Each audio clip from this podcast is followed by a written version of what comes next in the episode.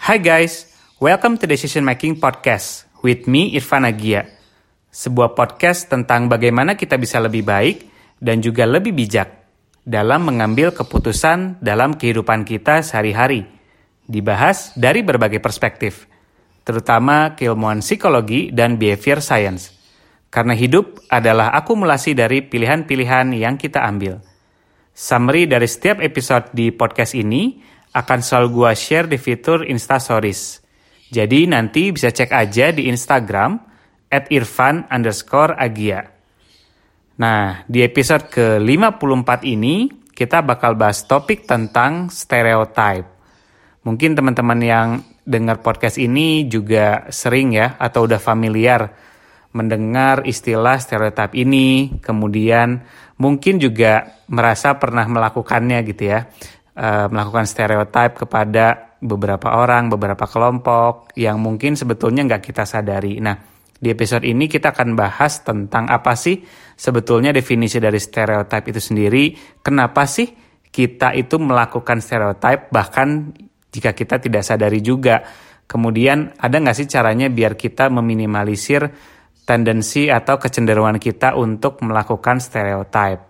Nah, kita mulai dulu seperti biasa dari definisinya ya.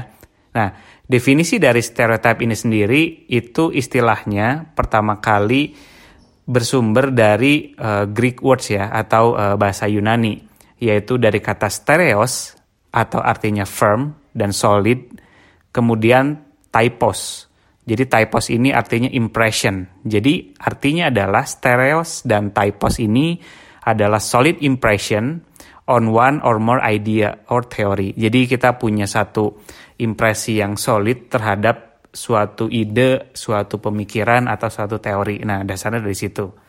Nah, kalau dari sisi psikologi sosial, stereotip ini artinya adalah uh, kecenderungan seseorang untuk melakukan overgeneralization. Jadi kita menggeneralisasi uh, belief kita atau juga pandangan kita terhadap suatu kategori orang atau kelompok gitu. Jadi misalnya kita menganggap kelompok A itu punya sifat e, pemalas misalnya. Nah, siapa pun yang termasuk di kelompok A gitu ya, itu e, kita akan mengatribusikannya dengan sifat malas. Padahal kan belum tentu semua orang di kelompok A itu dia punya sifat pemalas. Jadi stereotip ini dia memberikan kita ekspektasi bahwa setiap orang yang tergabung atau terafiliasi dalam kelompok tertentu itu e, memiliki kesamaan yang akhirnya kita generalize semua orangnya tuh pasti seperti ini.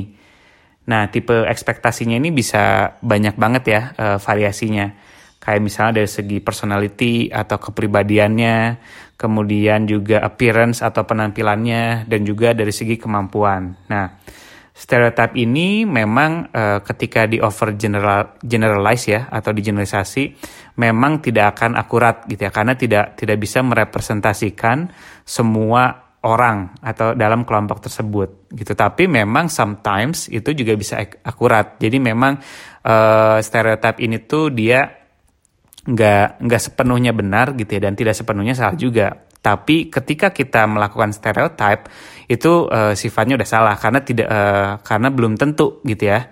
Ketika kita menjudge seseorang gitu ya, itu belum tentu ter ter teruji kebenarannya. Nah, tipe-tipe stereotip ini juga ada banyak dan mungkin teman-teman juga menyadari ya. Contohnya misalnya ada stereotip tentang gender. Misalnya ada stereotip tentang wanita itu tidak mahir berkendara misalnya. Nah, itu juga kan sebetulnya tidak tidak sepenuhnya benar. Mungkin stereotip ini terjadi karena misalnya ngeliat gitu ya. E, mungkin teman-teman di jalan, wah ada yang parkirnya susah nih. Kok lama banget gitu ya. Kita mau parkir terus di depan ada mobil yang lama banget parkir. Wah, ini pasti cewek nih yang berkendara gitu ya, yang atau yang nyupirinya pasti cewek. Nah, itu adalah bentuk stereotip. Kita menjudge bahwa e, orang yang sulit gitu ya, misalnya parkir gitu kan uh, ah ini pasti cewek. Padahal belum tentu gitu kan bisa jadi gitu ya. Si cewek tersebut itu memang uh, lebih jago berkendara daripada kita. Itu adalah stereotip terus misalnya uh, ada stereotip juga yang umum kalau di jalan misalnya ada emak-emak naik motor misalnya. Wah kalau dia sennya ke kanan ini pasti kayaknya dia, pasti dia ke kiri nih. Karena kan biasanya kalau mama itu uh, kalau belok atau kanan atau kiri cuma dia dan Tuhan yang tahu misalnya. Nah itu juga adalah stereotip juga terhadap gender. Kemudian juga misalnya cowok yang nangis gitu ya cowok yang bisa nangis itu dia nggak maskulin atau nggak maco. Nah itu juga bentuk stereotip bahwa memiliki ekspektasi bahwa laki-laki itu harus tanda kutip strong. Strongnya pun juga definisinya adalah dengan tidak menangis. Itu juga ada stereotip seperti itu. Jadi ketika ada cowok gitu ya yang nangis atau sedih, wah dia mah tidak jantan misalnya nggak nggak maskulin. Nah itu juga bentuk stereotip. Nah itu konteksnya untuk gender. Kemudian misalnya untuk etnis, misalnya etnis Sunda. Nah etnis Sunda kan sebenarnya suara orang Sunda ini terkenal dengan suaranya tuh lembut gitu ya uh, bahasa Sundanya lemes lah ya. Karena uh, gue sendiri juga orang Sunda gitu kan. Terus uh, ada beberapa stereotip misalnya stereotip positifnya adalah mungkin uh, santun ya orang-orang Sunda itu karena memang dari segi tutur kata ataupun cara penyampaiannya itu uh, apa nggak teriak-teriak gitu ya. Ton ton apa ton suaranya itu tuh uh, lembut lah ya. Nah sopan. Nah sedangkan kalau stereotip negatifnya yang mungkin juga sering terdengar uh, dia tuh karena kurang bersemangat gitu ya kelihatan karena sangat lemes gitu ya. Itu jadi jadi ada stereotip juga jadi pemalas. Orang Sunda tuh males-males misalnya. Nah itu juga ada stereotip terhadap etnis. Misalnya etnis Batak misalnya wah ini kayaknya galak-galak karena uh, suaranya tinggi. Padahal memang seperti itu Nah, itu juga kan belum tentu uh, berarti bahwa semua orang uh, etnis Batak gitu misalnya uh, keras atau kasar misalnya. Itu juga tidak betul. Jadi, itu ada stereotip contoh terhadap konteksnya etnis.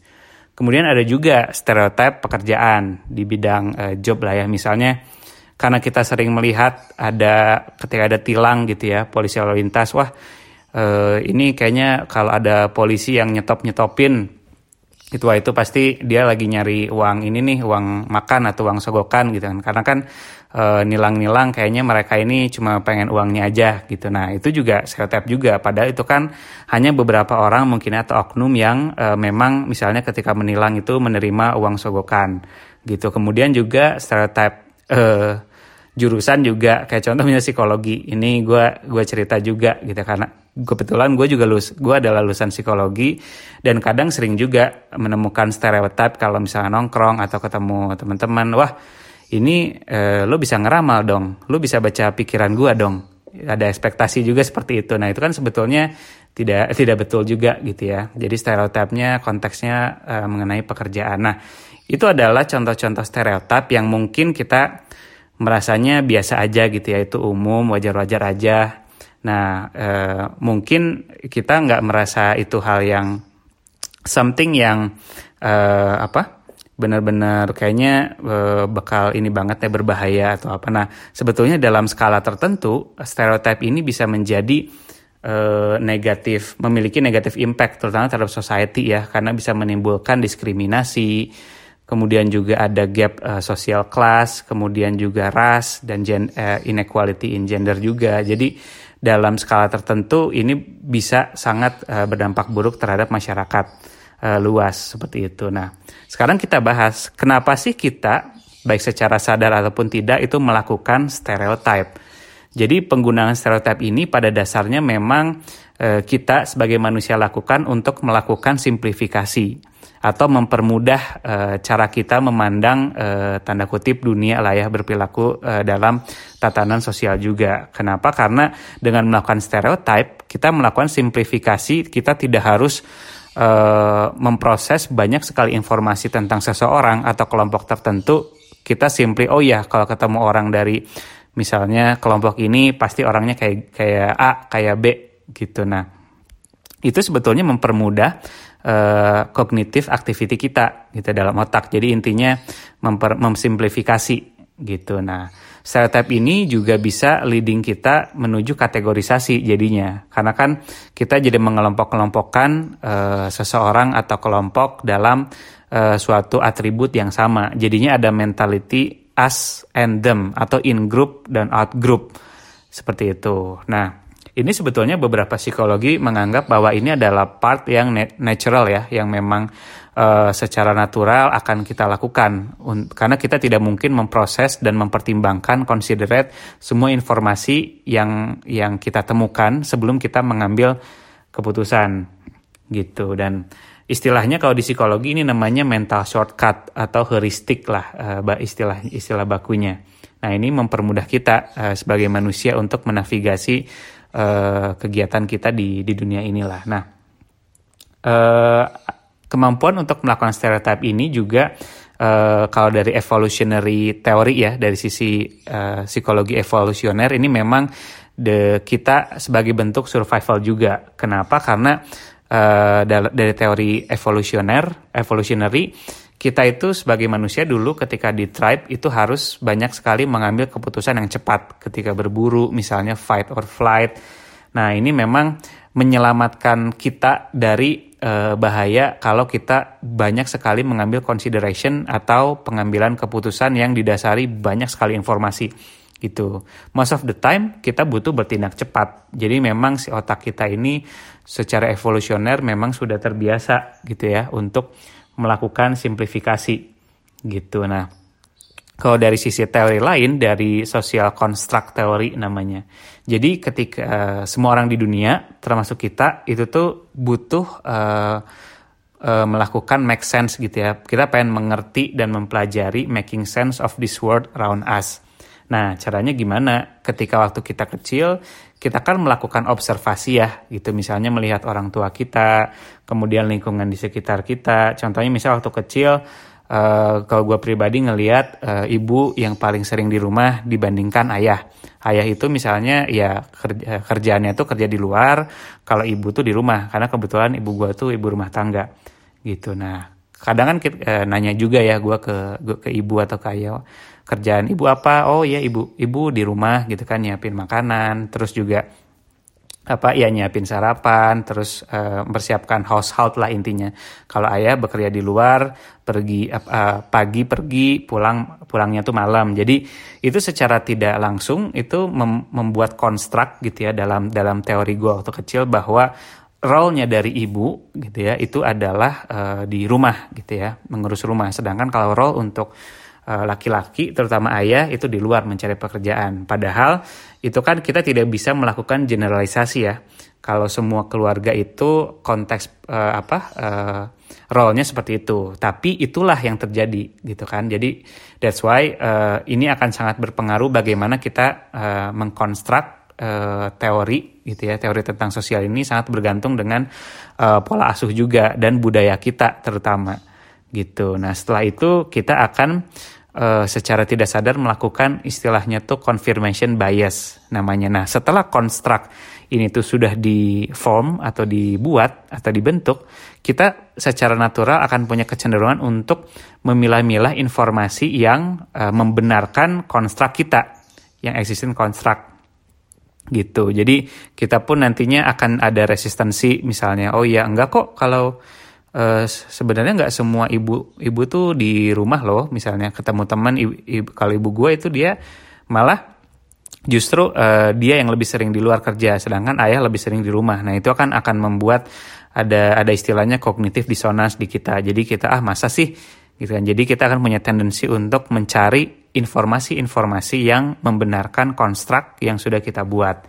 Gitu. Nah kemudian setelah ada confirmation bias kita akan masuk juga ada namanya implicit bias. Nah, eh, kalau kita udah masuk implicit, ini udah ranahnya itu kita udah nggak menyadari lagi kalau kita sudah punya tanda kutip eh, apa persepsi atau stereotip itu dalam keseharian kita gitu. Contohnya misalnya ketika eh, misalnya lah eh, gue jadi eh, manajer HR misalnya, terus eh, ada kandidat masuk kandidat masuk terus pas itu gue tanya e, ada rencana menikah nggak? Misalnya ke ke si apa aplikan tersebut yang cewek. Ya menikah. Oh kalau gitu nanti nggak e, langsung berhenti dong kerjanya kalau udah nikah.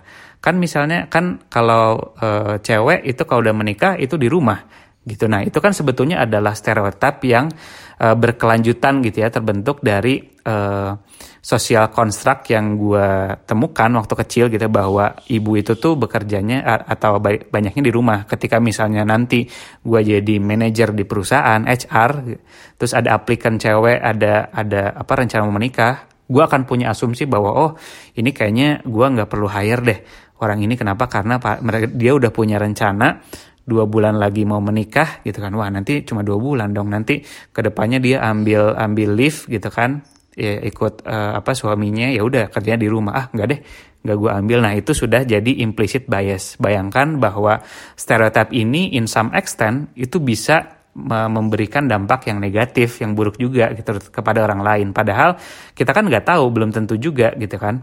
Si apa aplikan yang perempuan tersebut itu uh, justru mungkin malah dia mendapatkan apa ya dia, dia lebih baik dibandingkan aplikan lainnya Nah, itu seperti dan kita juga jadinya memotong opportunity gitu ya dari orang tersebut secara sepihak karena kita udah punya stereotip seperti itu.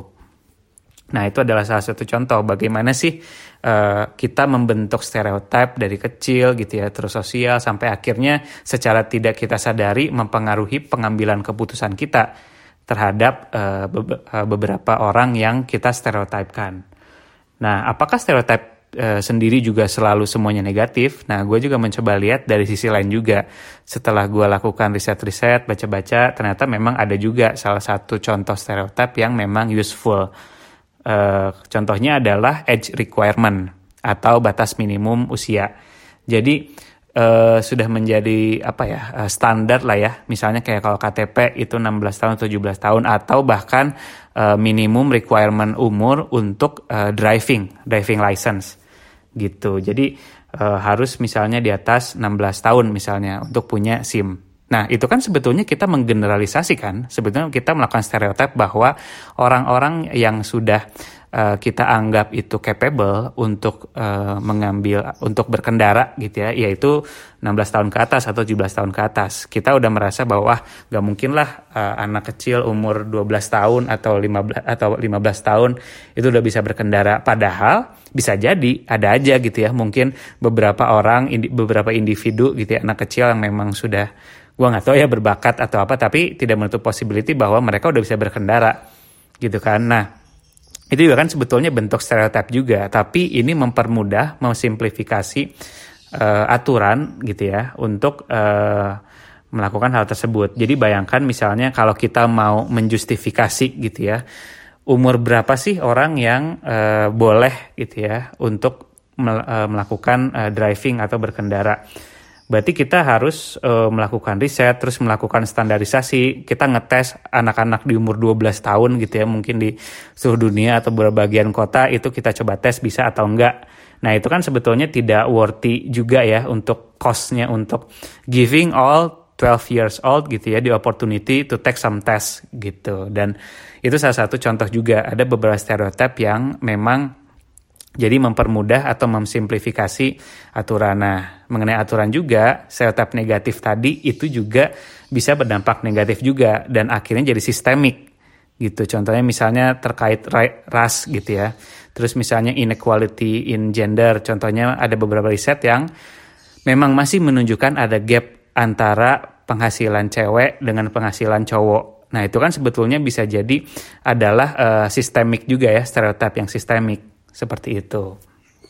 Nah, sekarang kita bahas juga sebetulnya kan ada banyak uh, istilah mengenai stereotip ini. Ada yang ada yang bilang uh, ada stereotip, ada juga istilah prejudice, ada juga istilah rasis rasism gitu ya kan kita sering dengar ya sekarang rasis atau rasisme dan juga diskriminasi. Apa sih perbedaannya antara keempat istilah tersebut?